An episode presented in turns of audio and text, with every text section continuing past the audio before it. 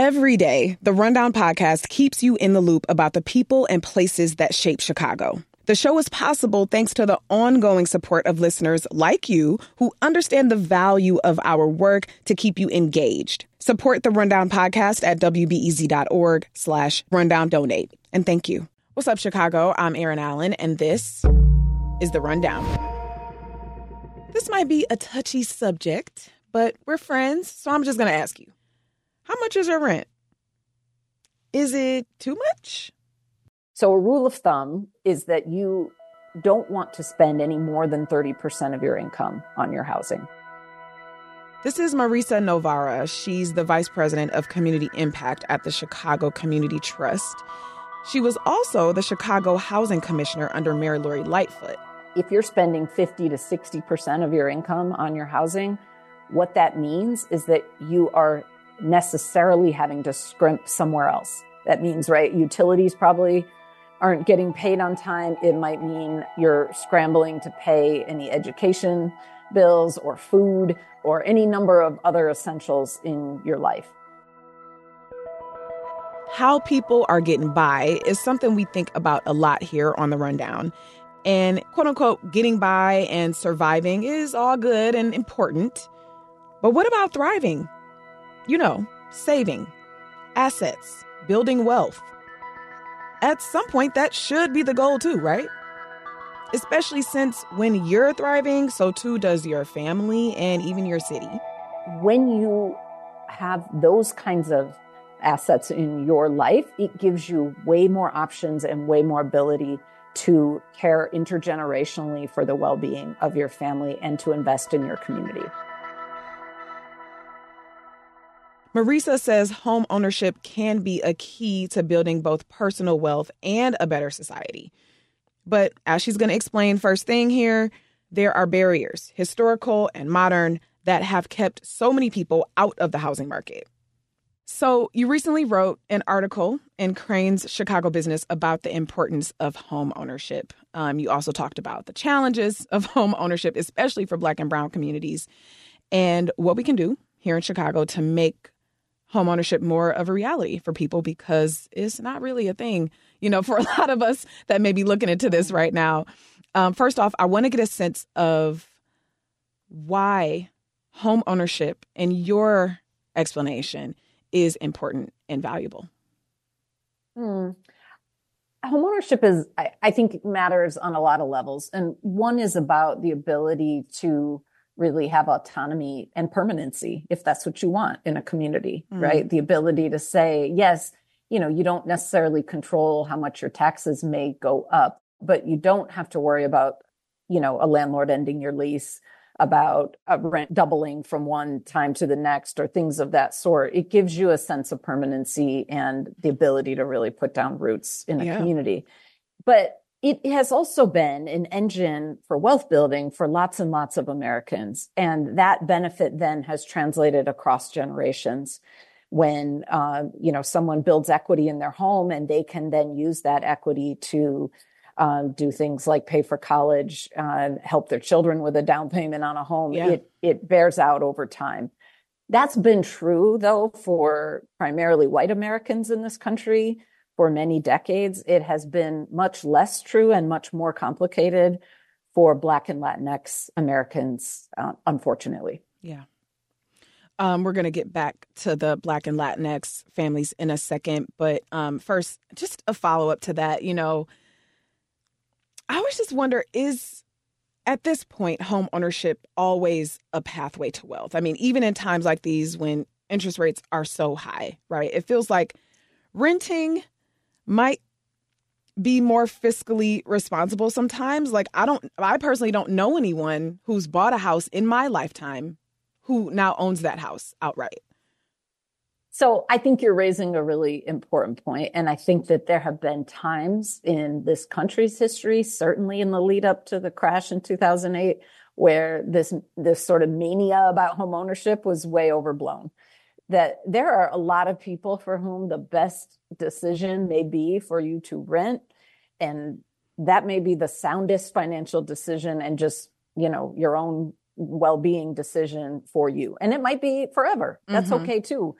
It's really about to me i want people to have as many choices as possible in their lives mm. about where they can live and about how they can live. And if your choice and your desire is to own a home i want to make sure that there are as few barriers as possible mm. to that for you and right now i think it's what's clear is we have a long ways to go if we're saying we want to um, you know have an, an equitable playing field for people if they want the choice to do so to buy a home that makes sense back to the last point, you write that Black and Latinx families in Chicago own homes at a much lower rate than their white counterparts. Talk about some of the historically racist housing policies that help shape homeownership and what it looks like today. Yeah, when you go back to you know the the Great Migration, starting in World War One and then beyond, there were practices that were legal at the time, called restrictive covenants, as an example, where if you lived in an all white neighborhood, in many cases, it was illegal for you to sell your home to a black person. Mm-hmm. So that set up a whole bunch of restrictions around freedom of movement for people who wanted to buy a home, you know, in, in various parts of the city. That was ruled um, illegal uh, by the Supreme Court, which doesn't mean that all the barriers immediately went away.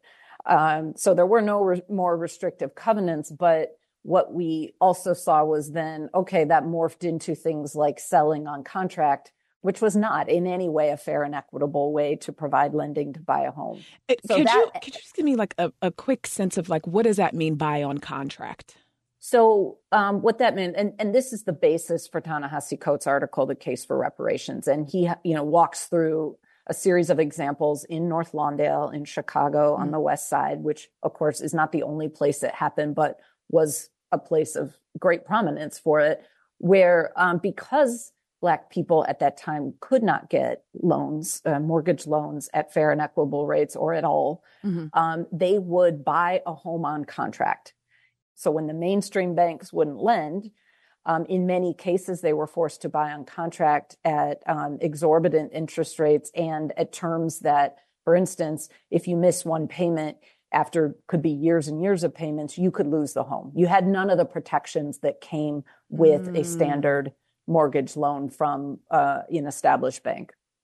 Then I'll take you up more to the present. Um, several years ago, BEZ um, uh, came out with a study about the lending practices of major banks today and found some pretty abysmal findings around, you know, the comparison of I think it was um, for every one loan in a majority Black or majority Latinx community, there were four in a majority white community, for instance. So even today, it is much harder to get um, a loan at favorable terms from a bank um, if you are a Black or Latinx buyer trying to buy in a majority Black or majority Brown community. Talk about the lasting impact this has on folks um, when they have all of these barriers historically and even today? The challenge is that this the negatives of everything I just went through does not accrue only to one person. Just as the benefits of homeownership kind of exponentially grow across generations, so do the lack of them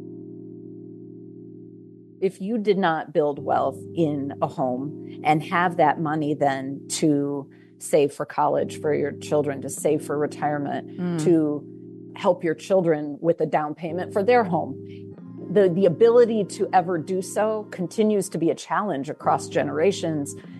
And that's why it really matters is that this doesn't just accrue one time. Yeah.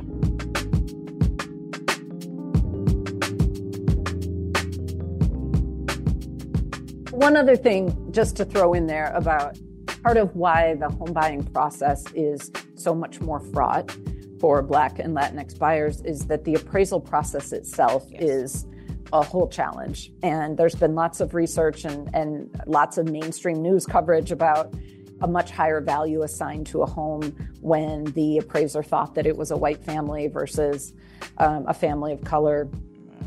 As a system, in and of itself, it is basing the value of a home on what people are willing to pay to live in a community. And so the series of decisions that people make and the values that they place on living in a majority white community as opposed to a majority black or a majority Latinx community all get compounded into this thing that we then call a comparative or a comp. Um, and that is what decides the value of a home. Mm. So it's very hard to disentangle all of the individual decisions that go into that from establishing what's supposed to be kind of a you know objective measure. It's not you know it is all tied into what people are willing to pay. It's not intrinsic. Yeah. But i mean i think it's worth us all giving it our best shot. Let's talk about what can be done here um, for anyone who wants to get into this housing market um, as an individual home buyer. So, the city of Chicago is working on some initiatives already, including subsidizing down payments, zoning reforms. Can you tell me about one or two other things that have potential here that have already been really beneficial?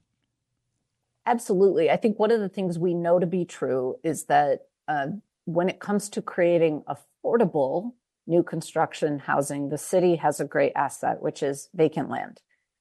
A lot of cities don't have that. And mm-hmm. we, the city owns, you know, about 10,000 vacant lots across the city that we can then use to build affordable new construction. And I think what part of the challenge with doing that has been in order to navigate the system of getting city land from the city requires moving through multiple departments who all have their own list of rules and it's been a very yeah. cumbersome process. What I'm really excited about is that uh, the mayor's office has come out with a cut the tape initiative, which is being led by the mayor's office and is across multiple city departments looking to say we all have got to reduce the barriers to mm-hmm. moving land into the hands of productive use again. I know people in development are really excited about this and and I really commend the city for taking that on. Nice some of the barriers to home ownership are also exclusionary zoning. And so there are lots of parts of the north side where the only thing you can legally build in a half mile around a transit stop is a single family home. So in many neighborhoods, that means if your household income is not at least, let's say, $500,000, dollars mm-hmm. you can't buy a home near transit. I think that's a loss for communities. I think that's a loss for the city as a whole. And I think that's highly exclusionary. Yes. I mean, how many of us are making, you know, five hundred thousand dollars? Like a that's high household income. Yes. Right. Barrier to to break. And it, what it essentially says is, you know, you need not apply. Yeah. So in the summer of 2022, the city worked with a whole coalition of folks across the city, led by Elevated Chicago, to pass the Connected Communities Ordinance.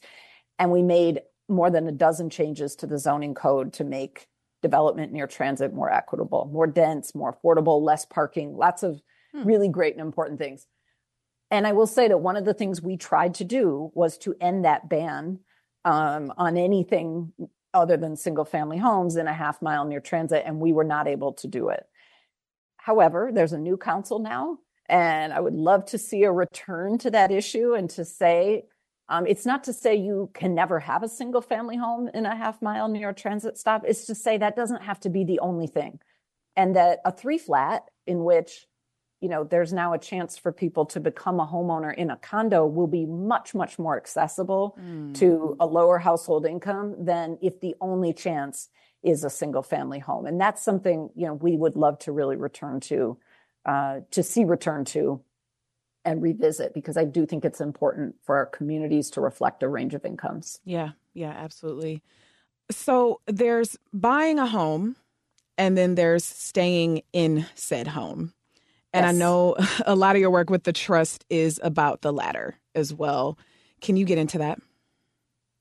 It's so important that we don't just think about home ownership as uh, first time home buyers getting into a home. And that's, I think, often what we think about.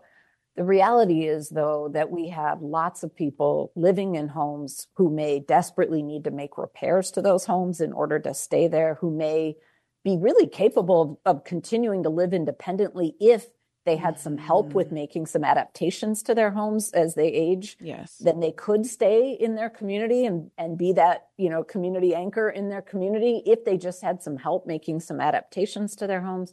Those are all things I think that the trust is very interested in exploring.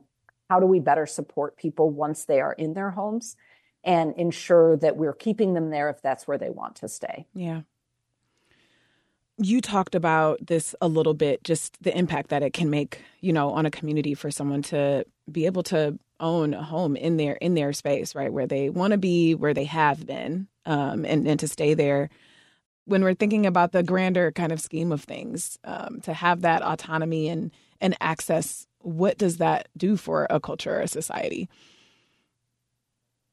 I think it's human nature that we all want some degree of certainty and control over our lives, Mhm. right? That's what we're moving toward as we um, reach adulthood and and move out on our own, right? That is that is what that yearning is about. But it doesn't go away um, when you know when you become a legal adult. It shows up in different ways over time throughout your life, and so just as for some people they may feel renting is the best thing for me right now, and maybe it always will be for others, they may reach a point where they say, This is my community. This is where I want to put down roots, and I want to feel some sense of control over the space that uh, is mine. Mm-hmm. And that may come from a, a series of traumatic things. It may come from not having had the ability to stay somewhere you wanted to stay.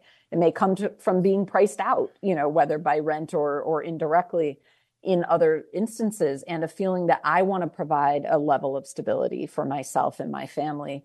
And that's why, if that is where someone has reached in their life, and I think the benefits are immense to them as well as to their community. Yeah.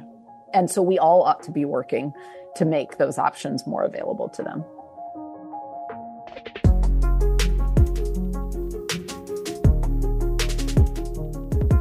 Marisa Novara is the Vice President of Community Impact at the Chicago Community Trust. Marisa, thank you. Thanks for having me, Erin. And that's it for today. Thanks to Justin Bull and Sarah Stark for producing The Rundown and to Ariel Van Cleve for editing the show. Brendan Banaszak is our executive producer, and our theme music is by Louis Weeks. The Rundown is produced by WBEZ Chicago and is a part of the NPR network. I'm Erin Allen. Thank you for listening. I'll talk to you later.